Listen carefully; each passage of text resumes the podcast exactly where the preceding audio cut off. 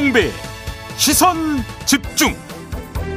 여러분 안녕하십니까 김종배입니다. 이 서울시 의회가 김원동 SH 사장 후보자에 대해서 부적격 결론을 내렸습니다.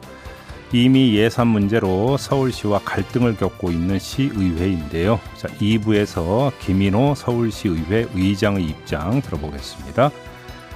국민의힘 윤석열 후보는 1박 2일의 호남 방문 일정을 마무리했습니다.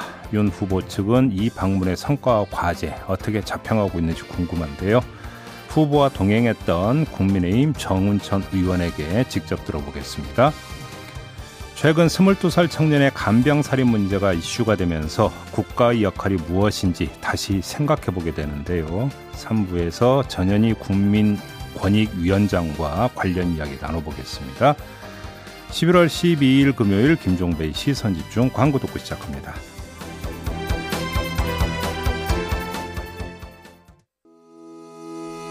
시선 집중은 촌철님들의 다양한 목소리를 기다립니다. 짧은 건 50원, 긴 건 100원인 문자 메시지 샵 8001번, 스마트 라디오 미니와 유튜브 라이브로도 시선 집중과 함께 하실 수 있습니다.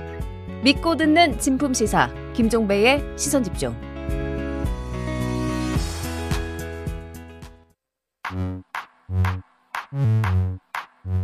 뉴욕에 뉴욕 타임즈가 있다면 시선 집중에는 JB타임즈가 있다.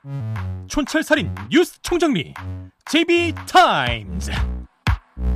더 막내 작가와 함께 시선 집중의 문을 열겠습니다. 어서 오세요. 네, 안녕하세요. 더박갑니다. 네. 어제 제 감기 목소리로 걱정해 주시는 분들이 많았는데요. 음. 감사하고요. 이미라 님이 더박가님, 감기는 어때요? 어제 제이비가 차라도 사줍디까?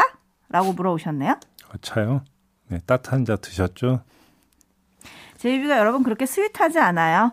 네, 알고 계셨죠? 김영민님은 실시간 방송은 처음이네요. 항상 1시간 후에 시청했는데 라고 보내주셨는데요. 오. 알고 반갑습니다. 그러게요. 반갑습니다. 시선 집중. 네. 네. 다시 봐도 좋지만 실시간으로 보면 더 좋고요. 매일매일 함께하면 더 좋은 방송 시선 집중입니다. 네, AS 타임 가시죠. 네, 어제 이 시간에 이재명 후보가 대장동 관련 수사가 미진하면 특검을 받겠다 이런 말을 했던 의미를 짚어봤었죠. 네. 대장동은 반반으로 걸치고 윤석열 후보의 본부장, 본인, 부인, 장모 관련한 거는 올인하는 전략으로 볼 수 있다. 요게 제이비의 평가였습니다. 네. 궁금하신 분들은 어제 방송 다시 보기 권해드리고요. 네. 윤호중 민주당 원내대표는 대장동 특검법 피할 생각 없다. 자신 있다. 단 윤석열 후보가 관련된 대출 비리 수사 의혹도 반드시 포함시키자 이렇게 받았고요. 네. 이준석 국민의힘 대표는 대장동과 고발사주 의혹 동시 특검 하자. 대신 대장동 특검은 우리가 임명하겠다라고 했습니다. 음. 이렇게 여야 간 공방 은 이어지고 있는데 일단 공방은 좀 공방대로 두고요. 네. 왜냐하면 아직 여야 대, 원내대표가 만난다 이런 얘기가 없어서 그러게요. 일단 공방대로 두고 관건은 수사가 활기를 띨지입니다. 음. 왜냐하면 화천대유에서 6년 근무했던 아들이 퇴직금 50억을 받아서 논란에 휩싸였던 곽상도 의원 이제는 전 의원이라고 불러야 될 것 같은데요. 네. 사퇴안이 어제 국회에서 처리가 됐습니다. 그래서 이제 검찰은 소환 조사에 대한 부담을 덜게 됐고 이르면 다음 주에 곽 의원 곽전 의원을 부를 것으로 예상이 되는데요. 음. 곽상도 전 의원은 물론 박영수 전 특검, 권순일 전 대법관 등등 이른바 50억 클럽 의혹을 받고 있는 분들이 계시잖아요. 네. 이분들에 대한 검찰 수사 이제 좀 본격적으로 시작이 될까요? 곽상도 전 의원 같은 경우는 먼저 초재기에 들어갔다고 봐야 될 것 같습니다. 그 아들 그두 차례 이미 소환 조사를 했다는 거 아니겠습니까? 이제 남은 순서는 곽상도 전 의원이니까 조만간 불러서 수사를 하고 것 같고요. 네. 근데 궁금한 거 박영수 전 특검 이야기도 많이 나왔잖아요. 많이 나왔죠. 뭐 인착이 109억을 받았다 이런 보도는 이미 있었고. 네. 자 그런데 박영수 전 특검에 대해서 조사하고 있다는 이야기, 수사하고 있다는 이야기는 들어본 바가 없거든요. 이게 음. 어떻게 되느냐 이게 궁금한데. 네. 근데 또 오늘 경향신문이 보도한 내용이 있습니다. 김만배 씨가 검찰에서 진술하기를 어, 남욱 변호사하고 정영학 회계사가 2014년 8월부터 11월까지 박영수 전 특검이 대표로 있었던 법무법인 강남에서 대장동 사업 입찰을 준비를 했다. 고 음. 진술을 했다고. 네. 어, 경향신문이 보도를 했거든요. 그래서 시점을 잘 보니까 이 시점은 남욱 변호사가 이제 그 박영수 특검이 대표로 했던 법무부인 강남에서 일한 적이 있었어요. 일한 적이 있죠. 근데 그 강남에 들어간 건 이 시점 뒤더라고요, 보면은. 네. 그러면 2014년 그 8월부터 11월까지 뭐 한 번 어떻게 장소 빌려 쓴 것도 아니고 지속적으로 여기서 지금 이 사무실에서 입찰을 준비를 했다면 이건 도대체 어떻게 봐야 되는 거냐? 그럼 박영수 전 특검은 몰랐던 거냐? 경향신문 기사를 보니까 박영수 전 특검은 딱 잘라 모른다라고 했던데 어떻게 이럴 수가 있는 거죠? 음, 그러면 박영수 전 특검 뭐 관련성에 대한 의혹은 더 짙어지는 거 아니겠습니까? 네. 근데 검찰이 지금 뭐 수사하고 있다는 이야기는 전혀 들은 바가 없기 때문에 그렇죠. 이 수사가 어떻게 되는지가 오히려 저는 개인적으로 더 궁금합니다. 그러니까요. 음. 그리고 또 기록을 찾아보니까 지난달에 경향신문이 단독으로 썼던 기사가 또 있더라고요. 예. 남욱 변호사가 대장동 업체 직원 계좌로 박영수 전 특검 인척 회사에 수억 원을 송금했다. 음흠. 요것도 시점이 지금 2014년이거든요. 어. 하여간 김이 모락모락 나고 있는 거잖아요. 네. 근데 김이 모락모락 나는데 계속 그대로 두면 어떻게 됩니까? 탑니다. 네. 타버리거든요. 타기 전에 어, 빨리 어떻게 좀 그 정리를 좀 해주시기를 바라겠습니다. 그렇습니다. 음. 이게 지금 국감장에서 50억 클럽 실명이 공개된 게 10월 6일이거든요. 네. 한 달이 지났어요. 그렇죠? 음, 음, 음. 네, 수사가 좀 빨라질지 네, 지켜보도록 하겠습니다. 뉴스와 분석이 함께하는 JB TIMES 오늘 주목할 뉴스들 챙겨드리겠습니다. 네. 첫 번째 뉴스는 어떤 건가요? 이준석 대표하고 김재원 최고위원이 공개된 무대에서 경선 후 2030 탈당자 숫자를 놓고 다른 목소리를 내오지 않았습니까? 그렇죠. 뭐 이준석 대표는 저희와 인터뷰에서 허위다라는 표현까지 썼거든요. 네. 어, 이준석 대표는 김재원 최고가 탈당자 숫자를 줄여서 밝히고 있다면서 팩트 체크까지 하고 있는 상황인데 그러자 국민의힘 홈페이지 게시판에 당원 소환제로 이준석 대표를 퇴출시켜야 한다는 글들이 줄줄이 올라오고 있다고 합니다. 네. 여기에 전효옥 전 의원 같은 보수 인사들도 가세를 하고 있다고 하는데요. 전효옥 전 의원의 경우에는 정권 교체의 최대 장애물, 정권 교체의 회방둥이, 정권 교체의 김정은 같은 이준석을 몰아내야 한다. 네. 어, 이렇게까지 주장을 했다고 네, 합니다. 말이 상당히 거치네요. 네. 그래서 이제 어젯밤 보도에 의하면 이제 국민의힘 공식 홈페이지가 여기 글이 많이 올라와서인지 몇 시간 접속이 안 된다 이런 보도도 있었어요. 예. 그래서 제가 한 밤 11시쯤 접속을 해봤는데 음. 그때는 아주 원활하게 되긴 했었거든요. 음, 음. 근데 어쨌든 이걸 어떻게 봐야 됩니까?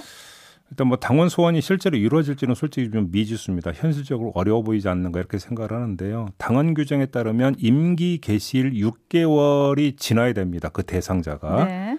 그다음에 요건이 어떻게 되냐면 전체 책임 당원 100분의 20 이상, 각 시도당별 책임 당원 100분의 10 이상의 서명을 받아서 책임 당원의 3분의 1 이상 투표와 유효 투표의 과반수 찬성으로 확정되는 게 어, 당원 소환인데요. 네. 대선 국면에서 이런 조직적 움직임이 전개될 수 있겠느냐 음. 좀 어렵다고 봐야 되겠죠. 그래서 이건 그렇다 치고 중요한 건 기류인 것 같은데요. 얼핏 보면 제살 깎아먹기식 내분으로 보입니다. 이준석 대표를 공격하는 움직임이 국민의힘의 변화에 둔감하고 현실을 손바닥으로 가리려고 하는 꼰대당 이미지를 강화시키고 그것이 2030의 반발과 이탈 기류를 강화시킬 것처럼 보이는 거죠. 음. 헌데 정반대로 볼 필요도 있을 것 같습니다. 당내 일각의 이준석 대표 공격이 거꾸로 이준석 대표의 2030 아이콘 이미지와 지위를 강화시키고 어. 이것이 홍준표 대체제를 확고히 하는 결과를 빚고 그래서 홍준표 대체제인 이준석 대표가 이런 지지세를 윤석열 후보와 접목을 시키는 음.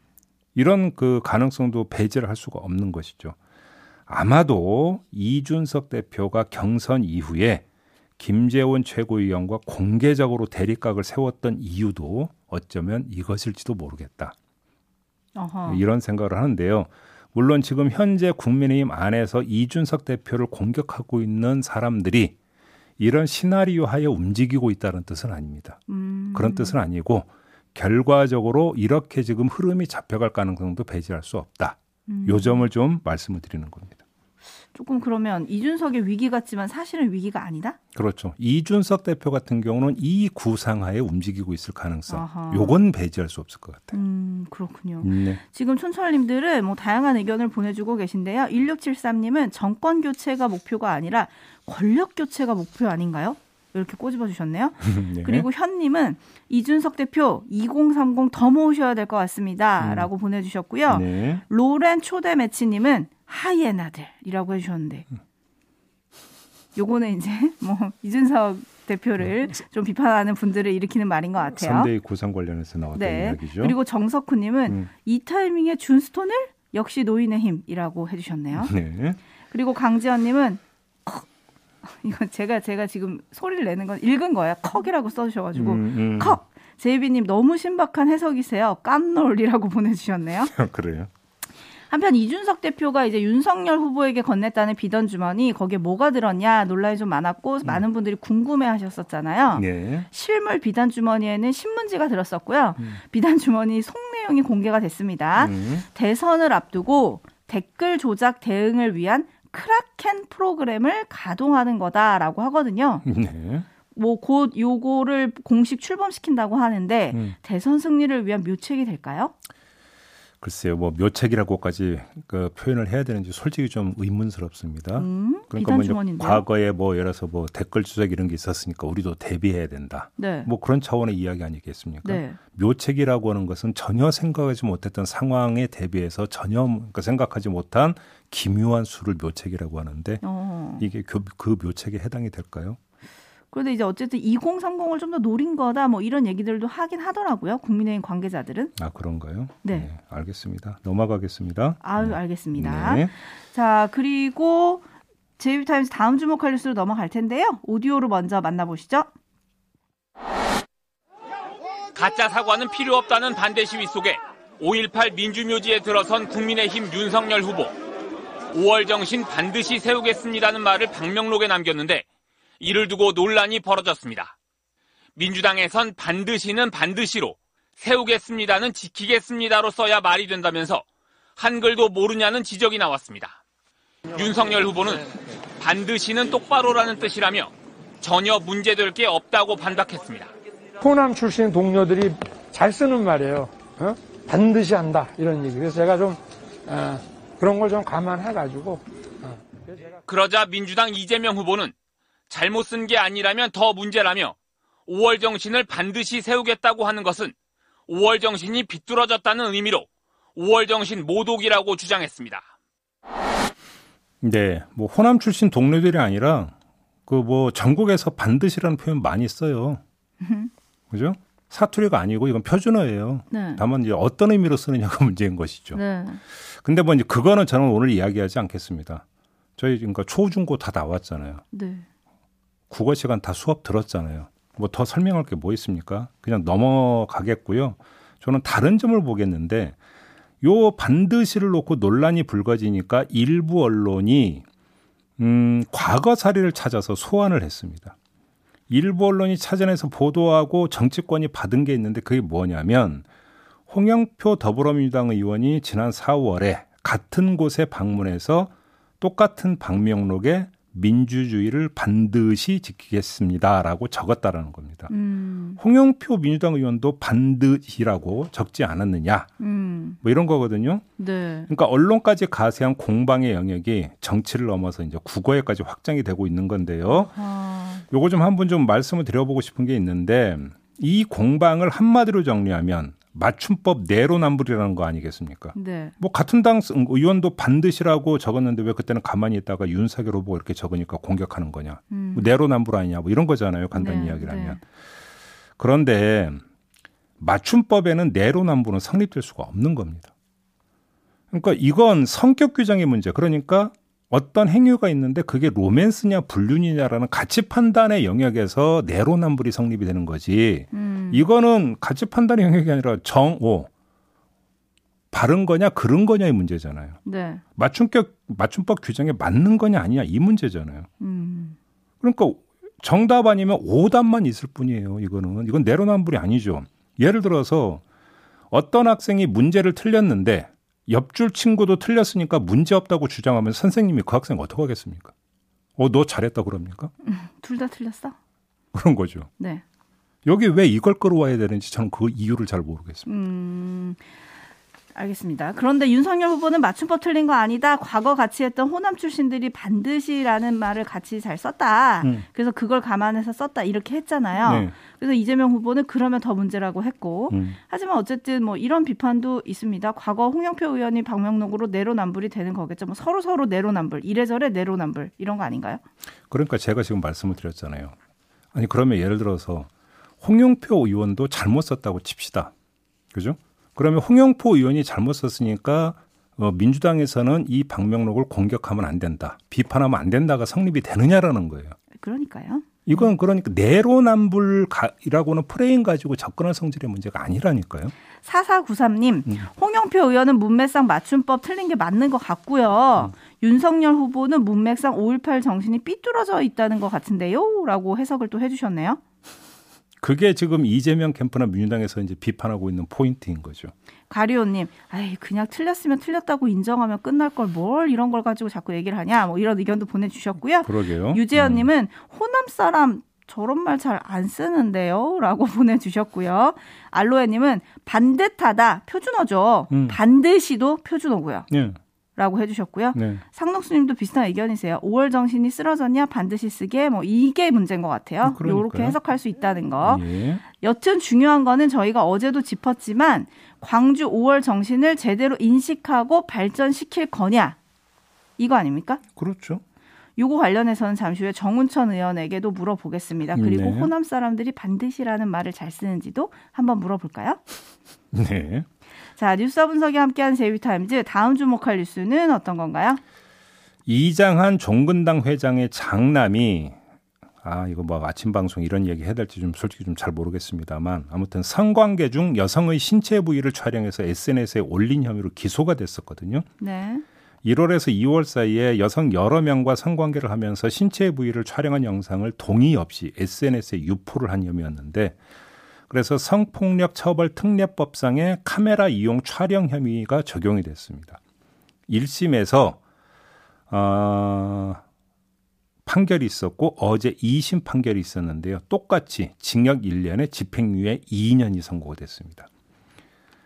어, 1심 재판부는 모든 조건을 참작해봐도, 어, 아니, 2심이죠. 2심 재판부는 모든 조건을 참작해봐도 원심 형량이 너무 무겁거나 가볍다고 보기 어렵다. 이렇게 판단을 했고요. 그러면 원심인 1심 재판부는 어떻게 판단했느냐? 피해자들 얼굴이 명확히 나오지 않아서 신원 확인이 어렵다는 이유로 집행유예를 선고를 했었거든요. 그러니까 이 그러니까 판결이 적절한 판결이었다. 2심 재판부는 또 이렇게 판, 판단을 한 거죠. 오공인님이 또 집행유예 재벌들을 위한 법이 따로 있나라고 물어주셨는데 예. 어떻게 봐야 될까요? 뭐 법원의 성 감수성에 대해서는 이 자리에서 여러 차례 지적한 바가 있습니다. 이 디지털 성범죄에 대한 사회적 규탄 여론이 갈수록 높아지고 있고 그에 따라서 입법 영역도 어, 반영 움직임을 보이고 있는데 백날 그래봤자 무슨 소용이 있습니까? 법을 적용하는 사법부에서 이렇게 나오면 말짱 공연불 아니겠습니까? 그렇죠. 이것만 말씀을 드리고요. 요점만 뽑아서 말씀을 드리겠습니다. 재판부는 피해자 신원 확인이 어렵다는 이유로 집행유예를 선고했는데 신원이 노출되지 않았다는 뜻이죠. 그런데 오히려 가해자 신원이 너무 확실해서 이런 선고를 한 거 아니냐. 이렇게도 볼 수 있을 것 같습니다. 뭔 얘기냐?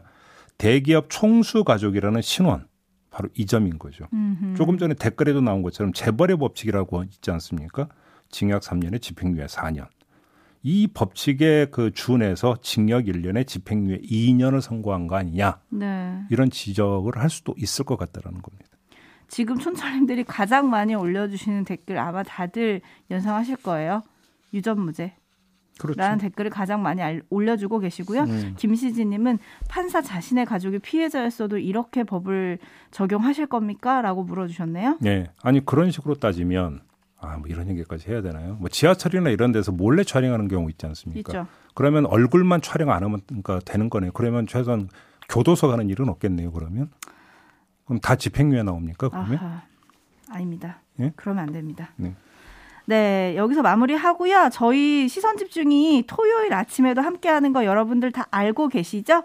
토닥 토담이라는 코너로 마련을 하고 있는데요. 내일은 좀 특별한 손님을 모셨습니다. 거꾸로 읽는 세계사 개정판으로 돌아온 유시민 작가와의 만남이 기다리고 있는데요. 오늘도 시선 집중 끝까지 함께 해주시고요. 내일 아침 7시 5분에도 함께 해주세요. 네, 깨알 같은 홍보 멘트 수고하셨습니다. 네, 고맙습니다. 네, 더마카였습니다.